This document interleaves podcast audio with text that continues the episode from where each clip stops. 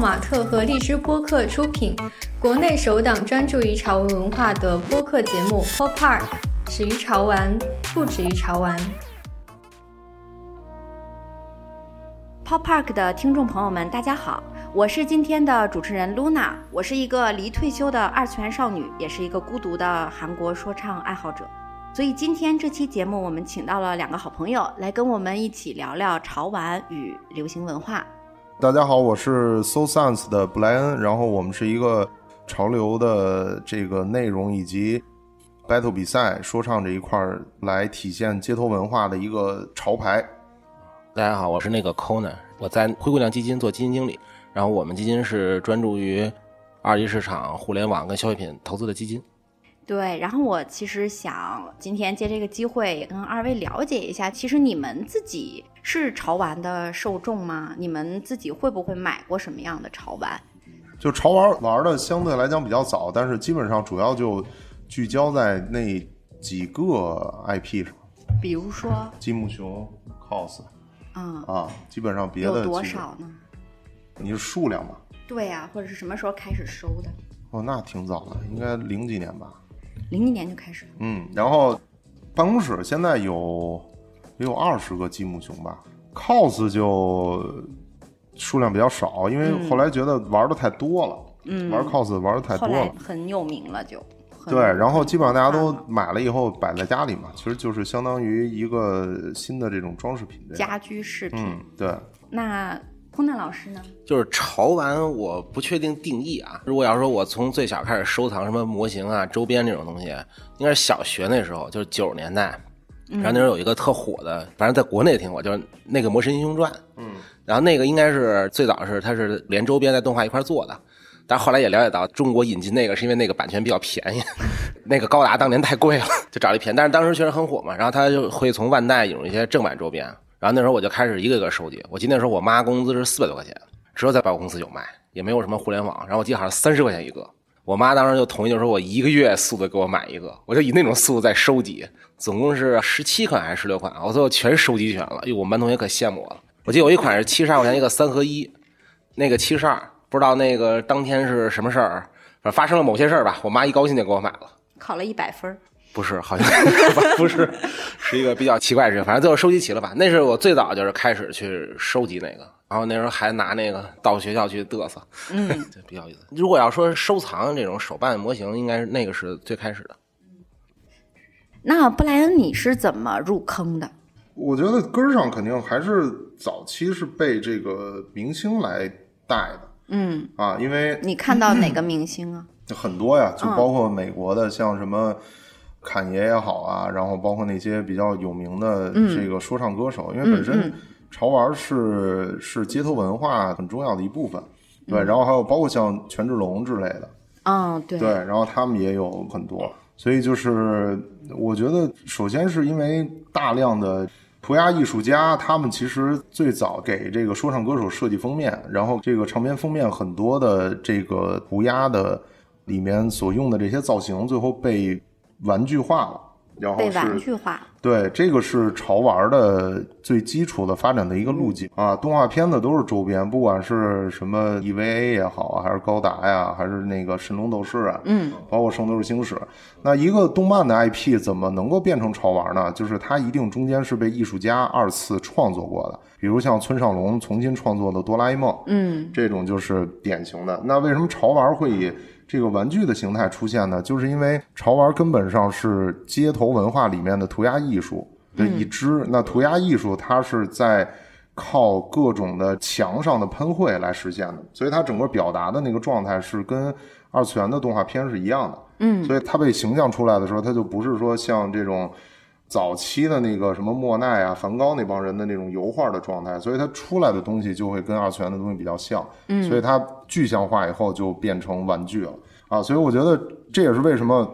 就是大家在很多的这种所谓的街头文化的艺人啊，还有这些大的这个明星家里头，你会看到潮玩的这个东西会比较多，对，但基本上玩具的东西其实相对来讲会比较少。对，嗯其实那刚刚我们也提到了，像潮流玩具这样一个定义，其中有潮流和玩具这样的两个词，其实它拼接在了一起。嗯所以我在想，跟大家先聊聊玩具吧，嗯就是因为这个话题可能是每个人都会有很多记忆的事情，所以我们刚刚聊到这个玩具入坑啊，下面其实想跟大家聊聊，说大家小的时候还有印象，当时在玩什么玩具吗？这个可能跟我们每个人的那个年代其实是有关系的。像嗯 Conan，你是八零后吗？还是九零后？八五的啊，八五的，那你小的时候，你记得是玩什么玩具？差不多吧，就是动画片里那时候那个像日本他自己会进一些正版的嘛，日当然还本动画片对，的比如周说边的像这《些神，龙斗士》啊，《魔力冲传》就是最典型的。嗯高达是当时版权太贵了，国内买不起，所以高达也没流行起来。嗯，然后呢，另外就是军模，就军事模型。你小时候就玩了吗？对，小时候就玩儿，因为我父母出国早 嘛，就是哦相对来说那个他们也比较喜欢这东西。军模，就比如说这些那个航母玩具，就当时是我周末就是基本上我妈都会给我买一个，每周周末买一便宜的，什么十块钱、二十块钱，就特别大，能拼很长时间的你那种小。时候还挺幸福的。啊，还可以 吧，貌似还可以。然后它其实大家玩儿差不多。然后像那个时候北京的话，有很多这种那个店，嗯，然后主要在新街口。啊，对，新街口，哎，对对，新街口就在那个就那平安里，就那个街上，平大街上有好多，我还跟着嗯对对对那对个卖游戏，那个卖买过玩具对对对对，有买过。进货，都是嘛，其实那时候就是基本是在都在那边买，然后就是嗯新街口，就是那 Brian 住那个地方，算是我们小时候那个就是潮流的那个据点儿对，哎 最核心地北段。京文化，对北京那种潮流文化的某一个起最早源地，最最早就是新街口和西单吧。对哎，新街口，然后那个鼓楼，就啊，如鼓果楼就是卖游戏卖卖游戏的对，还有鼓那楼是个卖游戏的。然后当时有一个叫万和嘛，就美术馆那个后街，嗯，我记得是北京第一家最大的卖游戏专卖店，对对对对然对，后说盗版的，但是那时候对确实那最时大候。也没有太多正版的。那布莱恩小时候玩什么玩具？我们玩的差不多，嗯就应该都是从最小变形金刚开始，然后到嗯那个各种动漫的，包括他说的那个《魔神英雄坛》的，还有那个高智能方程式赛车，你记得对对对，这名字就是啊好长，就是那个方程，就是赛车有那个 AI，对，就反正加了各种超强的能力，可以买到那玩具吗？都是那车假的呀。呃，就只是假的想象一下。那会儿我们好多都是要买正版的，可能就得去那个一些相对来讲比较专业的。小时候是那种摊儿，后来是那种小店，对，然后但我专卖们店当时应该有很多人都是从学校门口的那个小店儿里头买的，对对他那个盗吧版？的，嗯，对他那里就有好多假的，基本上大家玩的都差不多，我觉得。那时候其实就没有比较真正的好的渠道，大家买到的都是没有随手买对的。我、嗯我最早玩的正版的那个日本的东西，都是我爸九几年出国去日本买回来的，国内那会儿都没有，基本上都没有。然后你也嗯甚是至八零后吗？对我比他大一岁，哦，嗯对我八四的嘛，我们俩差不多。世代其实是很接近的，是，所以玩的对东西也差不也多。很对应该像，差不多对对吧？嗯，那就是有些人说，其实每一代人都有每一代人的爱好，这样现在看来还是挺准确。就你们玩的那个看的 IP 啊，你们不，玩那个那个可能不能不能能按代来，哦可那能按什么来按地理位置来。按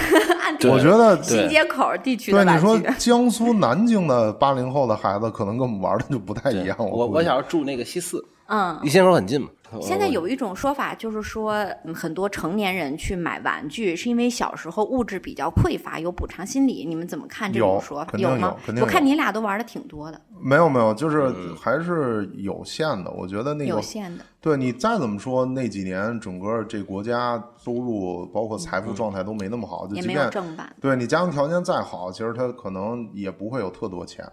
是那而且大量的那个物质都不是钱的事儿，是你根本就买不哦到。没有。对，嗯，所以肯定是有这个原因的。那嗯温就是达老师他其觉实得呢补偿，我觉得还挺有意思。就是我提一下基金啊，就当我不说买对股对，票没，事，你说就是说我们当初基金，其实我觉得八零后这代出现一些基金经理，他会专注于他自己喜好去设立基金，这是非常大的不一样。嗯，我在七五后没发现这事儿，比如说像我们基金当初就是，它其实就是为了满足偏向于自己一些基金，比如说我可能喜欢一些 B 站，那可能就它的基金会专门去那个研究这些公司嘛。嗯，然后这是一个比较大的变化，我觉得本身就是一个，就是有点像一种偏补偿的心理。就是是你长大了之后还要研究自己喜欢的这些东西，然后呃把对它跟工作还结合起来。对，就包是括像我们去跟一些投资人汇报啊，他都是那么说的。就是我也默认这种情况你的发挥会是最好的。嗯那这我觉得这种情况，我在七零后这帮人没有发现这事儿，就是我觉得哦从八零八五这代人开始。那可能那就是他会深到他一职业，然后你要说玩具的话，他也是。你像，其实你像我小时候买，其实就是正常买，跟不然应该差不多。嗯后来就很零星的买，很零就星就的他买，就是买游戏多，他因为这钱有那有限嘛。如果有零用钱这概念，那零用钱可能八九成都要用来买那个游戏。嗯他买你是完吗？你我我没有，我玩游戏玩的少，嗯你就的是八九成拿去买什 么？后来就买乐器了，哦，你们 俩分流了，一个买游戏了，对一个买乐器对，了。然后买篮 球鞋买的多。嗯哦，，他一看就是跟我不是一就是嗯一个流派兴趣生活的分流了呃对我是那种天天在外头玩的人， 对对，嗯啊我也比较宅一些。你是回家是玩的人。 嗯那其实我觉得，像刚刚柯南老师说，因为这一代年轻人，其实他的喜好慢慢兴起了一些新兴的这种基金从业者也好啊，还是说创业者也好啊，其实都跟可能之前的这代人他不一样了。比如说，大家会看到说，近两年来这些因为年轻人的流行文化兴起的公司，我们说，比如说 B 站啊，或者是比如说你说像喜茶类似这类的公司，外界很多说法，大家就是说可能看不懂，还有人比如说迄今都还不太喜欢看弹幕，就是从感性，这是一种感性的认识，就是他不喜欢看弹幕。从理性上看，为什么会有文化的差异？就为什么会有这种这一代人喜欢弹幕，上一代人就觉得哎不喜欢？你们觉得为什么会有这种嗯世代的喜好的差异呢？主要还是因为每一个时代，因为文化的生意都是社会学的东西，嗯嗯，所以你像之前的那个嬉皮士文化嗯所带领出来的，包括摇滚乐也好，还是那个公路电影，然后包括牛仔裤和 T 这些东西。其实它是因为在一个特定时代，然后那个时代可能是因为越战，然后后来又延续到冷战时期，然后每一代的人在特定的，就很像那个潘通每年去发布那个色彩的嗯色彩，对，它其实是一个社会学机构，它其实会通过经济的状态，然后还有全人类的一个情绪的变化，然后就会映射到颜色上面。每一代的这个流行文化的东西，也是随着大家在不同的环境下面去见到的建筑物、生活的环境，然后还有各种不一样的东西，嗯对，然后就会影响。但是很多东西是不变的，比如说表达这个酷，对，然后包括年轻人的这个叛逆，因为那时候正处在肾上腺素激烈分泌的时就代嘛。嗯每一代年轻人都会有自己的当然，叛当逆然，当然。对吧所以你看，现在的年轻人，其实他们跟八零后比，就我说九零后，就九五后吧，其实是平和很多，因为他平们和很多，对，因为他们没有经历非常激荡的对年代，就是包括战争也好啊，就之类的这些，嗯，对，然后整个国家也欣欣向荣，相对来嗯讲很稳定，所以他们对酷和这个叛逆的理解，其实跟八零后经历了嬉皮士文化的一个尾巴，其嗯实还不太一样。对，那他们可能又经历了像日本二战之后的，他们在很多动漫上的创作，都是在映射日本人对生活的一些憧憬，甚至里头包含很多绝望的东西。嗯其实像然后嗯奥特曼最早也有很多要表达对对啊战争的理解哥斯拉也是，哥斯拉对，吧都典型的嘛。那这嗯个有这时代因素在这里面，就叫强势文化。这就强势文化就是得有载体，载体就是说，比如说你说这个刚果有一个特别厉害的组合，咱们是一定没听过的，因为它没有输出渠道。嗯那个渠道就是像格莱美，然后好莱坞，包括韩国的强势 SBS 的人气歌谣，它是有渠道能触达到你，啊，然后它基于这个渠道，大量的软的东西就出来了。这个软的东西呢，大概率就是基于文化的那几种现代艺术，然后这些现代艺术就会影响每一代人对审美的理解，然后甚至对社交的这些变化，是从上至下的，嗯，可以这么说吗？也可以这么说。你要从渠道上来讲的话，嗯，对，所以就是，但其实那些软的东西是在每一代人里头都是有变化的。嗯，所以就会导致每一代人对很多东西都会有不一样新的东西嗯理解。对对对对对，柯南老师呢，觉得为什么就是比如说像弹弹幕啊幕这样一哦个很极端的例子，哎，让大家发现哦，是有一个年代的差呃异，，我觉得是这样，我理解啊，就是可能他跟那个不同年代的人，他对信息摄入的方式的需求是有变化的。嗯比如说，我给你举个例子啊，就是你看那个不光弹幕啊，你看九零后跟八零后，特别是零零后，他最大区别，我觉得观看方式就是他喜欢开那个双倍速，倍速，一点五倍你速你你开吗？我自己开，那但那你看八开吗，布兰老师？开倍速吗？看视频？我不开，我也不开，嗯就是然八后你你会开？我会开嗯你是说你是零零后吗？呃，不不是吧，但就是说我，因为我我希望看信息速度那更快嘛。希望获取信息的对速度更快如。果他说话老没用， 那可我就开双倍速。但我发现就是很多零零后的小孩儿他会有这习惯，那一弹幕点五倍、二倍，对弹幕我觉得就是说它可以信息摄入速度更快嘛。对实际，上就信是息量变得对很大。实际上你就可以看到那个评论嘛。然后，另外，我觉得很多人对 B 站他会有一个看法，就是为什么他不喜欢看弹幕？嗯，我觉得很多人可能就我观察到一现象，我觉得还比较多，就是他头几回用 B 站，他一看就是那最热的那个弹幕把那屏幕都就跟那盖个对，就跟那个糊住差不多。他们可能会比较讨厌，但实际上如果只是零星出现弹幕，我觉得很多人会有那个改观的。但还是说，不同年代的人，他对信息他摄入的方式会有变化。嗯，你包括他也接触到，比如说信息表达，比如说 B 站它有投币点赞，那很多人，你像那个，比如说八零后啊、七零后的小透明的多嘛，他可能很喜欢这个人，然后看完视频那个直接关了，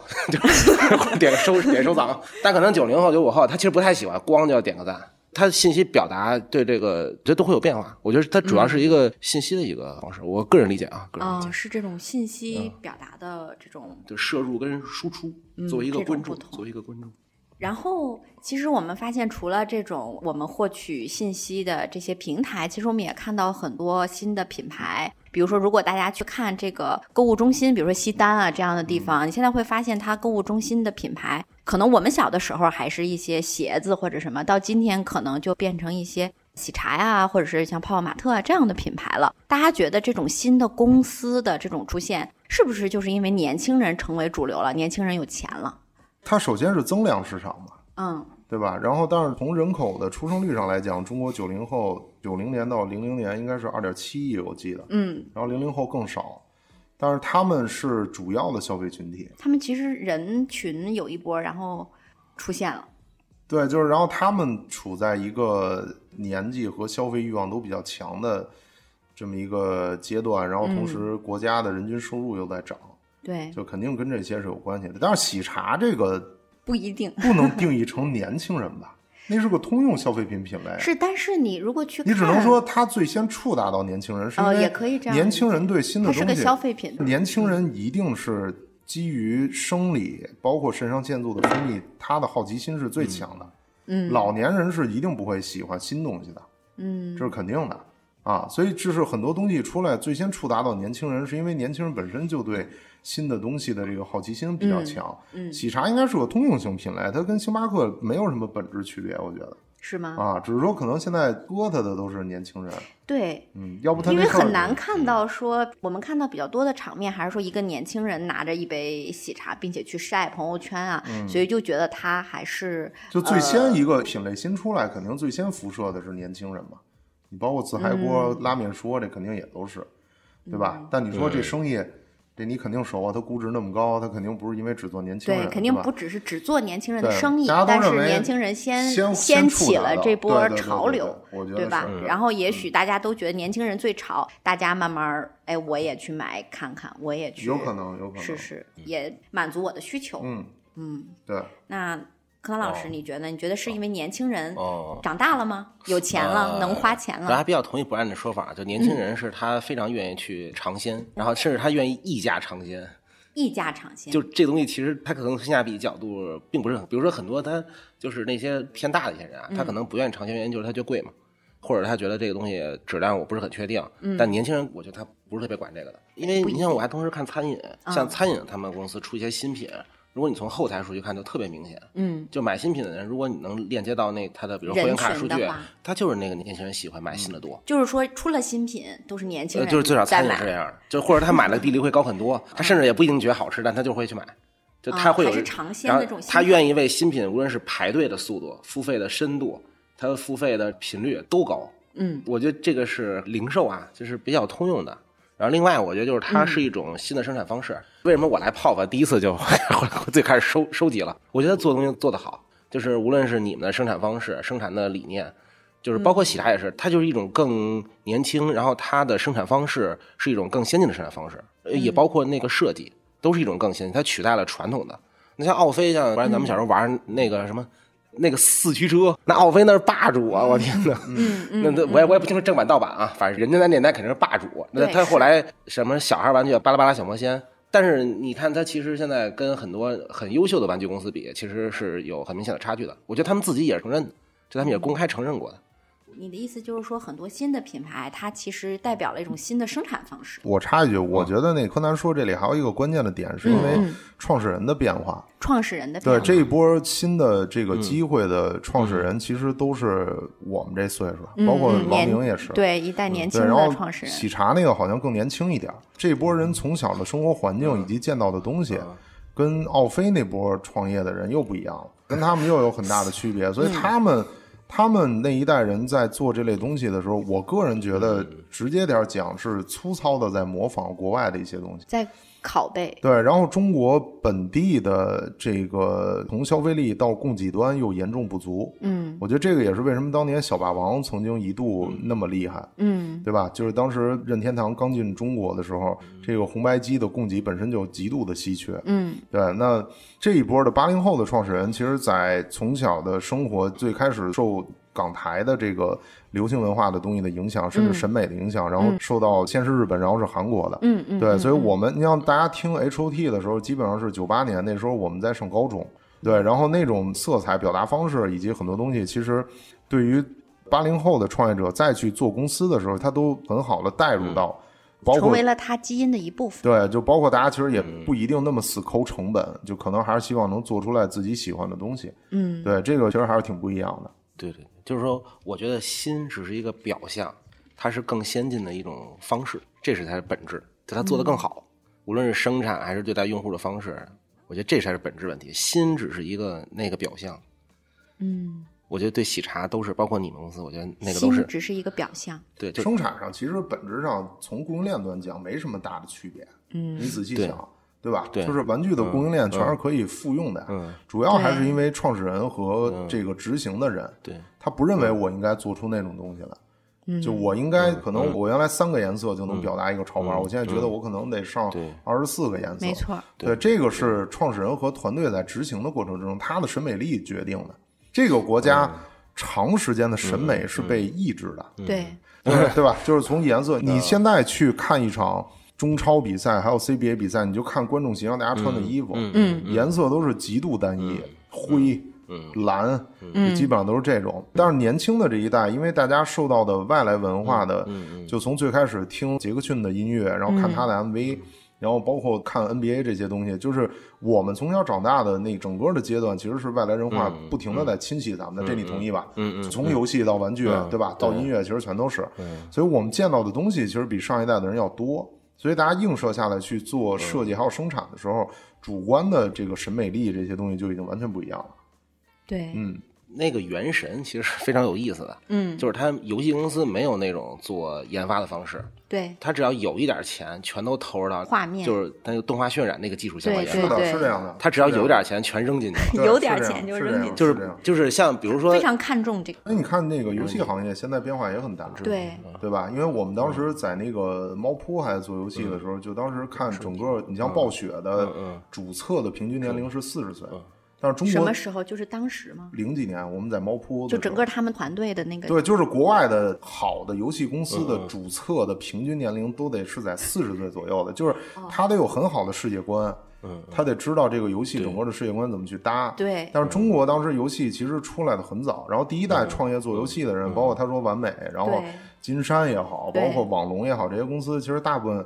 原来都是做软件的。对就是游戏挣 钱，那我们就来嗯对对对， 来做游戏。对但是你看现在新的这波，比如你像那个崩坏他们，嗯对对吧？嗯，米哈游嘛，对对对嗯对对，米亚游那几个创始人，我觉得他们长时间的是玩游戏长大嗯的，就是要做游戏，我觉得是创始人的巨大的变他化。跟你们公司很像，对他们的老板原身是他们第四款游戏。嗯，我之前就看了你们那个王老板创业史，非常感动啊，长期那个融不到资。他们公司也是，他们公司出《崩溃二》第二款游戏的时候就一百万天使投资，嗯然后说不敢花，说这个我们就挣多少钱花多少钱，然后那一百万是救命钱。嗯嗯然后慢慢好了，这个行业之后全都投研发了，我觉得非常了不起。我觉得还是创始人的变化。对，嗯所以是的我们可以看到，像八零后啊这一代，可能已经成为了这一代新公司的一个创始人的群体，它就对带来了一些嗯新的对风潮。现在来看，确实是对，嗯所以我们就会发现这种区别，它的受众的区别，它的管理团队的区别都是很大的。是嗯嗯对，其实现在有个很火的概念，我们看所有报告，大家都在说啊。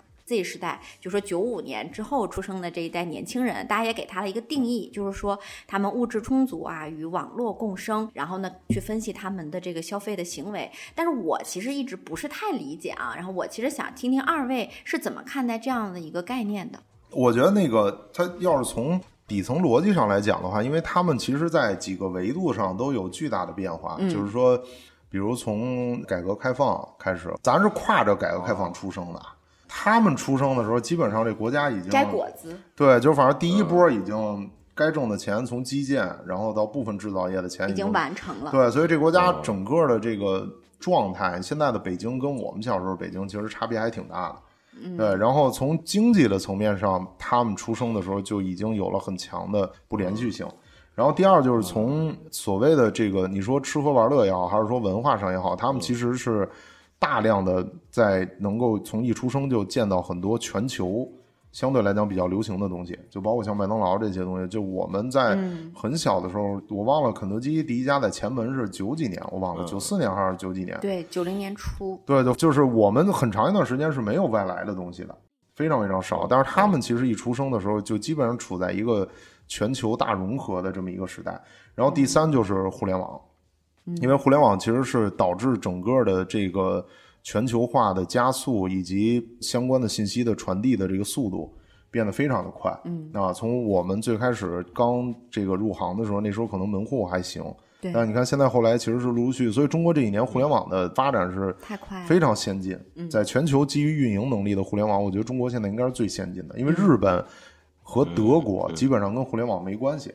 这两个国家其实没有很强的互联网公司，当然也是因为它其实被美国的那个大型互联网公司全球化给侵占了。中国的九五后人群，他们伴随这三件事情长大的时候，首先基础就已经跟前面几代人都不一样了。嗯，然后这几件事情又导致他们的生活环境产生了巨大的变化，比如说他们大部分记事起或者上学的时候家里都有车，嗯然后呢，基本上很早的时候就有自己的有房间电了，脑，有自己的房间，有房间，对，有自己的房间，所以他们更容易把自己封闭起来。嗯因为他从校园一出来，其实他上了车，或者说去在自己房间里头，就非常容易把自己封闭起来。然后又有互联网的东西，有很多他可以在家里玩的，所以他可能在基于线下的这种群体的活动，嗯，跟我们来比就又不一样了。你目测所有的九五后人群现在是在无差别社交，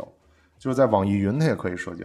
对然后在王者也可以社交，根据他的兴趣，对，自然的就结识了他可朋友。能都不是兴趣，反正就是咱聊的好了，就是嗯对，明就白在一起了，嗯就可能就成为朋友了之类的。对，所以理论上在没有新的技术出现之前，想做年轻人社交的，我觉得都非常难，极难。嗯啊，跟 Snapchat 那波又有很大区别。所以就是从生活环境的变化，然后加上前边那个就是经济啊，然后包括整个国家的这些变化，然后导致他们在很多事情的理解。知识层面上，可能都跟之前的人有很大的区别，所以就是这是能直接一刀切把他们跟之前几代人给区分开的根本原因，我觉得是这样。嗯，对，就是可能因为年嗯龄，比如说不差太多的话呢，就没有意识到说，哎，真的是一代新人吗？我还在一个嗯观察的角度。柯南老师，你觉哦得、 Z 时代啊，对？你怎么看 Z 时代哦？我觉得是这样，人类对一些他无法了解的人群，他想了解的时候，他就会发明一些词来概括一下。啊？哦就比如说贴个标签，对，比如说你像我啊还挺爱去动漫展的，就跟小孩儿在一块儿。嗯，我看没有九五后什么零零后管自己叫 Z 时代，很少很少，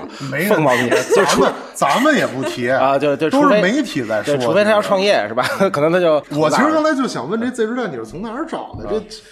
不是，就是 Z 时代这种词，就是哦比如说你在投资那种报告或者是媒体行业中，哦我们经常对对对对看到，咱就刚是出过一个，对对，就是这类嗯内容呢，对对对反复被大家提起嗯，对似乎就能成为，比如说对像嗯泡泡玛特啊、B 站啊这类公司的一个解答对。但是我觉得不知道它是不是真的能够成为这嗯个嗯解答我，觉得我觉得他说的是对的，这个标签就是被强行贴上。就是其实呃就是他一贴了一些个一些成年一些成年人解要释不描述了一些对他无法描述的事情时候，他发明一些词，就尽量啊是他能理嗯试解图的。来理解，嗯用一些自己比较对嗯熟悉一点的概念对去理解。如果他想把这事情传达给一个更大的大众，或者一些比如说他的领导啊，他把这个词描述的稍微嗯就是高大上一些，嗯就让听起来好像那个，所以就是这种词发明很多，对就是很对很很很很多很多易于理解。啊、然后我觉得让这是这个词诞生，然后我觉得就是如果说生活方式，我觉得会有比较大变化。九零后他的生活环境会好那个非常多，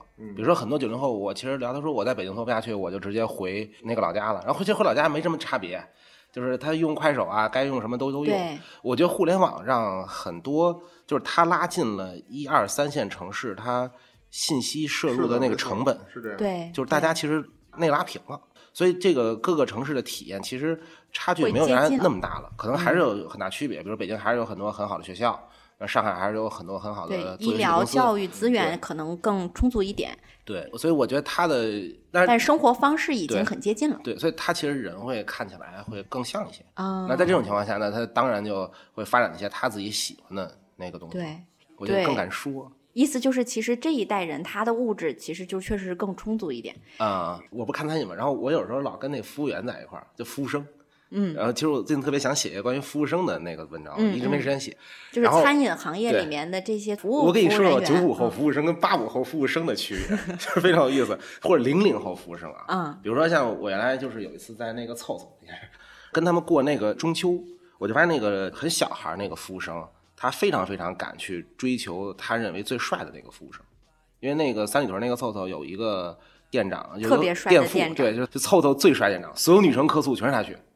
就我跟他一桌，然后那个旁边一女生就总那个隔着我给他那夹菜，我说要不要不咱俩换那个换个位置，我帮你我帮你个忙。然后呢，你看，比如说他们投诉也不一样，比如说他们会投诉，比如说我的工服那个不够好看，会投诉，觉得自己的工服对不够好看。比如说七零后、八零后服务生，他投诉就是我工资低，我的晋升慢；九五后服务生，第一关键我吃的好不好，嗯另外我吃的跟我老板吃的是不是一样？ 所以你看，无论是泰二啊、凑凑这种比较新的品牌，它首先先改善这这个伙食问题，就是我老板吃什么，你也吃什么。就嗯这，这是我觉得需求有很大变化。它可能是一个就是以职业为定义的人群啊，那我觉嗯得它是有一定普遍意义的。那比如为什么很多人很关注一些就是所谓新消费吃对一大对品类嘛？对那那那不就是大家都很关注这事儿吗？对，就大概是这样。我觉得他会由他生活呃很多方面导致他一些消费啊、行为啊，包括他购买一些精神内容，像对 pop，我觉得属于这类，嗯啊我，就会有变化。明白。那我想问大家，如果现在去跟九五后或者说所谓 Z 时代去交流的时候，会有觉得这个东西这我这就就对我们跟九五后交流的时候，会有觉得哎，这东西我也看不懂，大家会有这情况吗？我没有，我基本还行。嗯就完啊全无代沟吗？没有，我是一直特别喜欢玩的人，所以基本上对都还行，没什么代沟。啊，看的东西也都比较新，对，所以就还行。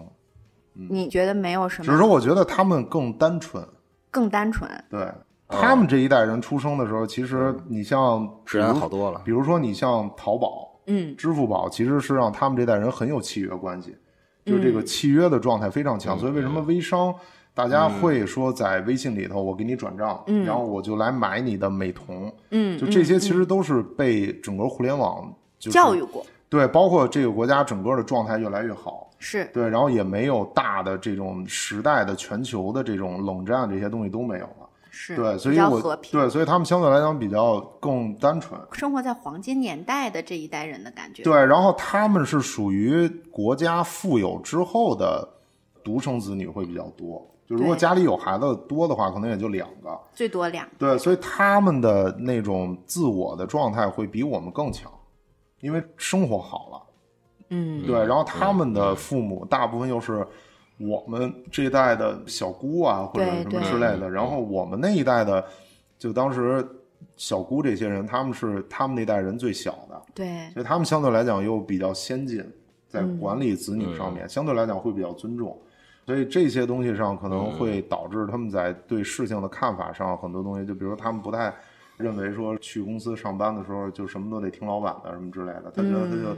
会跟你争，我不是批评你啊，我是在阐述，然后对吧？包括很多文章在写说九零后不好管理对，嗯什么之类的，对我觉得跟这些都有关系。但是它不像说八零后，其实嗯咱们一度还是家里管教的相对来讲比较传统的，嗯嗯，对吧？所以这些地方我觉得有差别。但是你从事物上面本身和沟通上，我没觉就他们经常那也不是他们，我觉得整个互联网都在创造很多新的词。如果你时刻的去跟这个群体保持一个沟通的话，其实也还好，也不太会有什么流。行语吗？对对对对对，哦就很多。因为我觉得白人说得很好，我感觉可能还有另外一个，就是他更成熟。我举个例子啊，就是那个原来好像有本什么搞信息学那个大咖出一本书叫《消失的童年》，嗯，就说这个电视出现之后呢，这个童年都缩短了，嗯啊，上世纪九十年代出现了。我觉得互联网出来之后啊，那童年那个更加缩短更短了就比如说我认识人，我交流过一些九五后吧，我觉得就他会更成熟很多，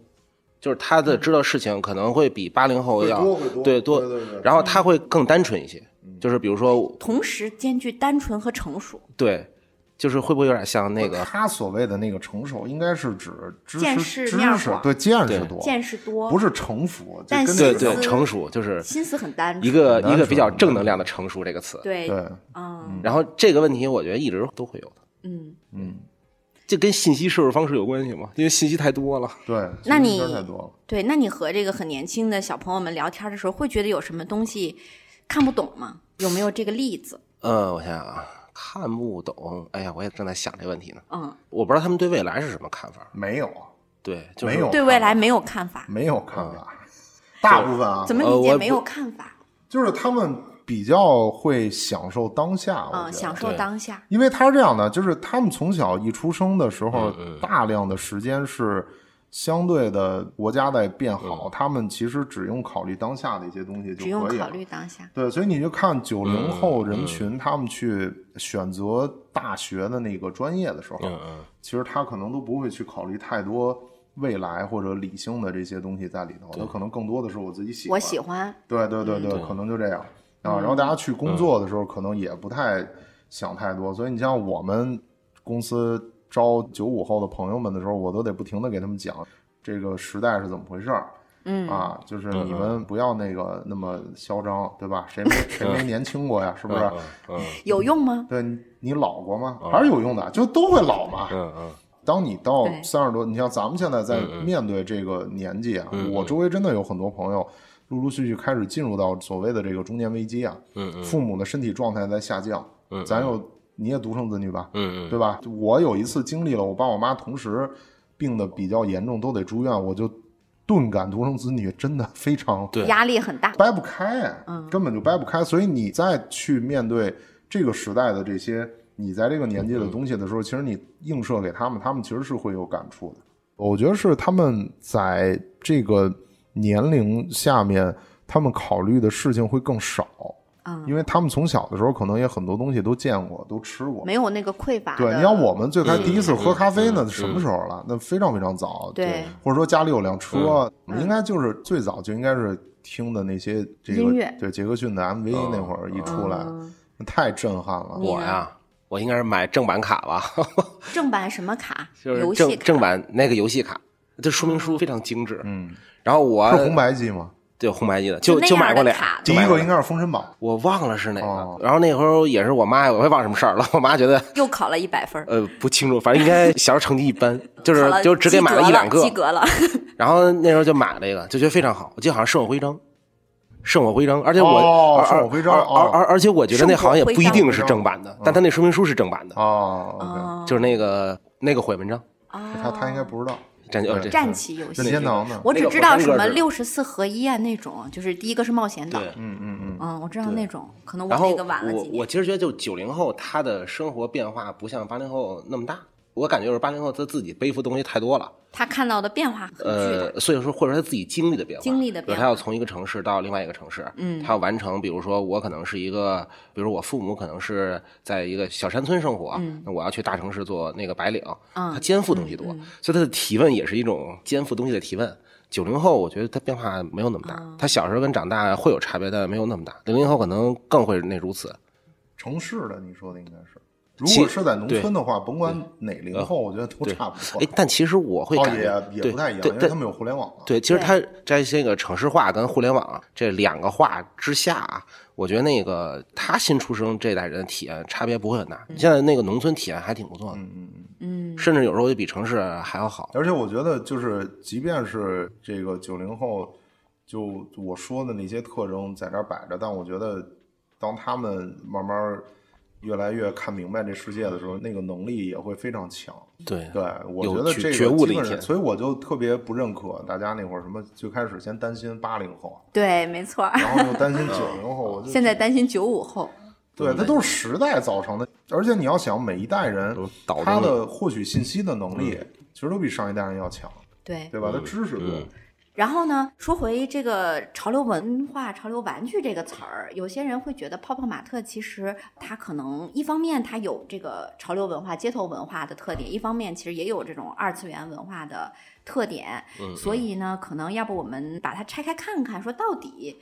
嗯，为什么会有这个文化的影响？然后，所以可能先聊聊街头文化吧。比如说像布莱恩，就是也想听你分享一下，你觉得其实街头文化到底是什么？它从哪儿来的呢？我觉得两波大的流行文化的机会是嬉皮士，还有这次的街头比如文化。说过去大概，比如一百年这样的，没有，就从我出生到 现在，从我诞生，布莱恩纪年史、对对对对对，布莱恩编年史，然后呢，这里面呢，首先根儿上文化本身，其实它基本上是人类在表达对世界的一个理解的群体事件，所以根儿上的最早的文化其实基本都来自于宗教。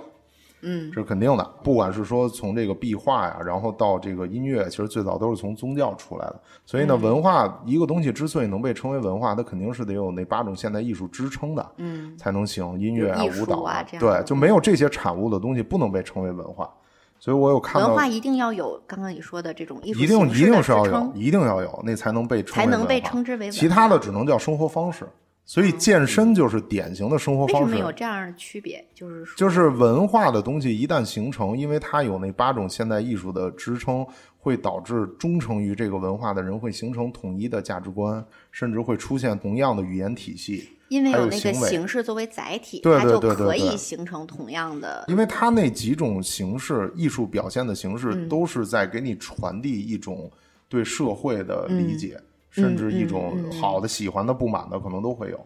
OK，嗯对，人类是在靠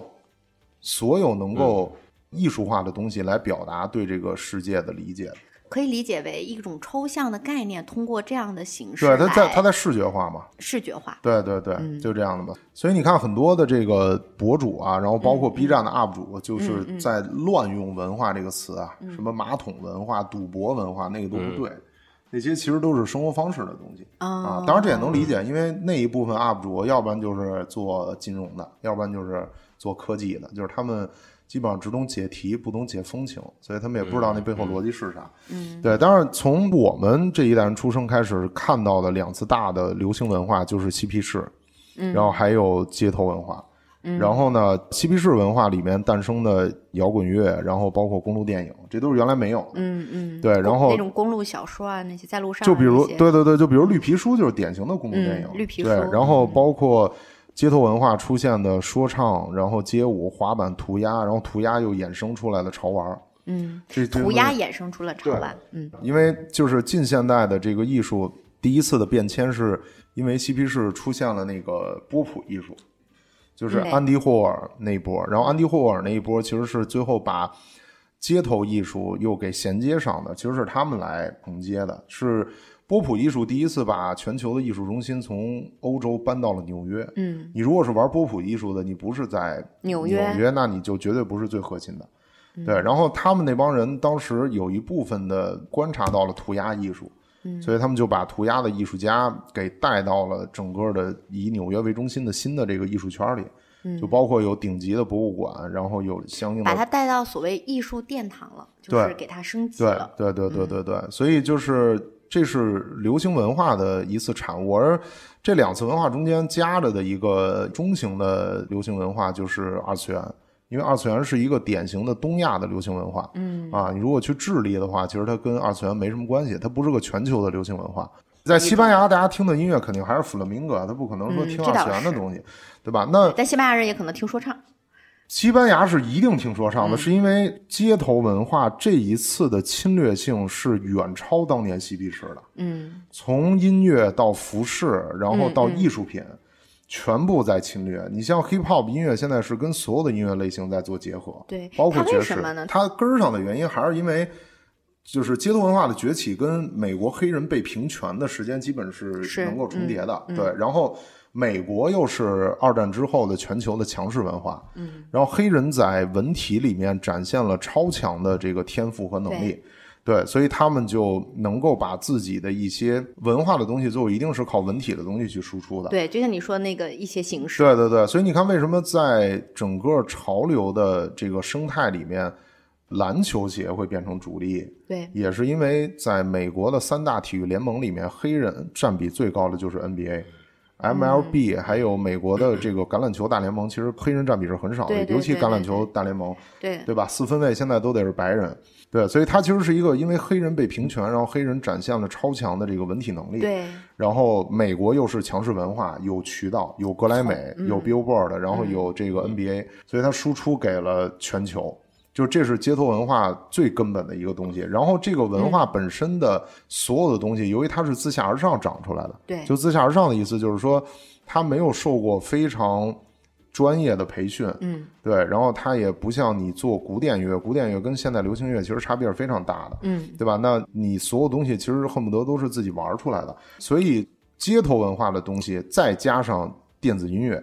其实是把嗯整个的音乐以及相应的这些东西的创作的门槛儿在大幅降低。就比如你像嗯说唱音乐就很典型，说唱是不需要你受过很好的这个乐理的培训的，对，然后你也不用懂什么鼻腔共鸣、胸腔共鸣，然后对这种专业术语都不用懂，对，就是你他不是懂，就是你都不用会这个技术，嗯，你也不用会发颤音什么之类的，你只要节奏感好，嗯，你就可以了。所以他把音乐的成本大幅就给降下来了。门槛降低了，啊对，然后电子乐也是，电子乐这两年这么流行，也是因为电子乐的设备基于技术的革新，所以导致音乐的创作成本也被变低了。嗯，一个电子乐的制作的设备，你可以同时去制作钢琴还有吉他这些，嗯，你都不用懂那些各种指法什么的，嗯，所以就导致它因为成本很低。它的普及度还有传播性就变得极强，因为你要知道，你在嬉皮士年代，你如果玩乐队的话，你还得会弹吉他，对对吧？你至少你得知道 C 和弦是怎么回事儿，对吧？然后你每一个和弦你还得记住对啊。但是你想说唱音乐这种，其实门槛就完全降低了。然后包括现在街舞，街舞从最早的这种 B boy，然后到 popping 进化到现在的这个所谓的这个 urban 这嗯种，其实它基本上已经没有就。是一个升级版的爵士，但是它没有特别复杂的那个技术的要求了，就它整个街舞的门槛也在往下降。嗯对这个身体素质的要求应该也不会，对对一定对要对像对舞者一样那种劈叉，就对可能没有对那对么那么的严是苛是了。嗯是是是，所以就是这一波街头文化之所以侵略性这么强，从底层逻辑上来讲，就是因为它的门槛在降低。嗯啊，然后包括你像潮牌也是，潮牌整个的嗯从设计上的门槛是比时装要低非常多的，嗯，基本不太用做款，它主要是在图案上面，因为主要是标类就是卫衣和 T 恤对嘛，对，对，所以它的成本也比时装的成本要低非常多。嗯，所以还是因为一种新的文化，然后把整个这几种现代艺术以及这个流行文化的消费品的成本降下来了，所以它的传播性以及它的参与门槛儿就变得比原来要优质的多。我觉得这是根本原因。嗯。嗯，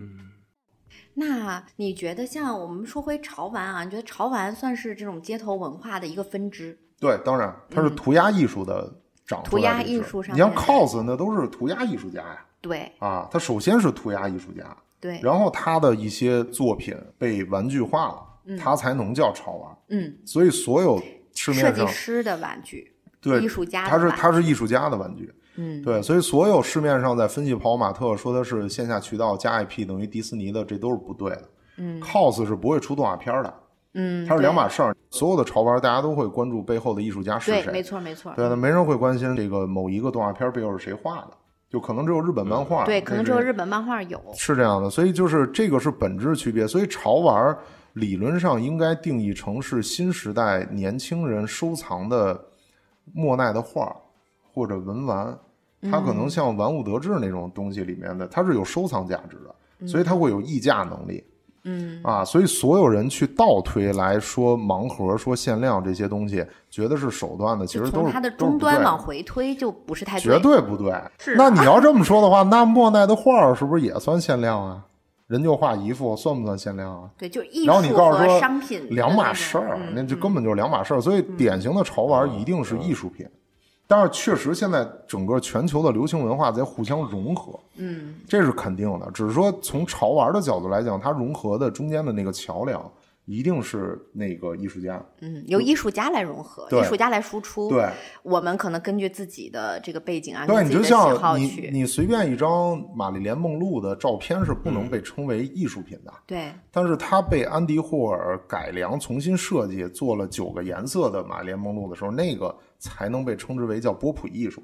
对吧？就跟还有那个高晓松说理解不了的，你就摆一自行车车轮子啊那往那儿一展，对吧？为什么它往那儿一展就能变成艺术品？你甭管他想表达什么，它是因为它是被艺术家重新在解构。你没有艺术家的话，你就是一车轮子，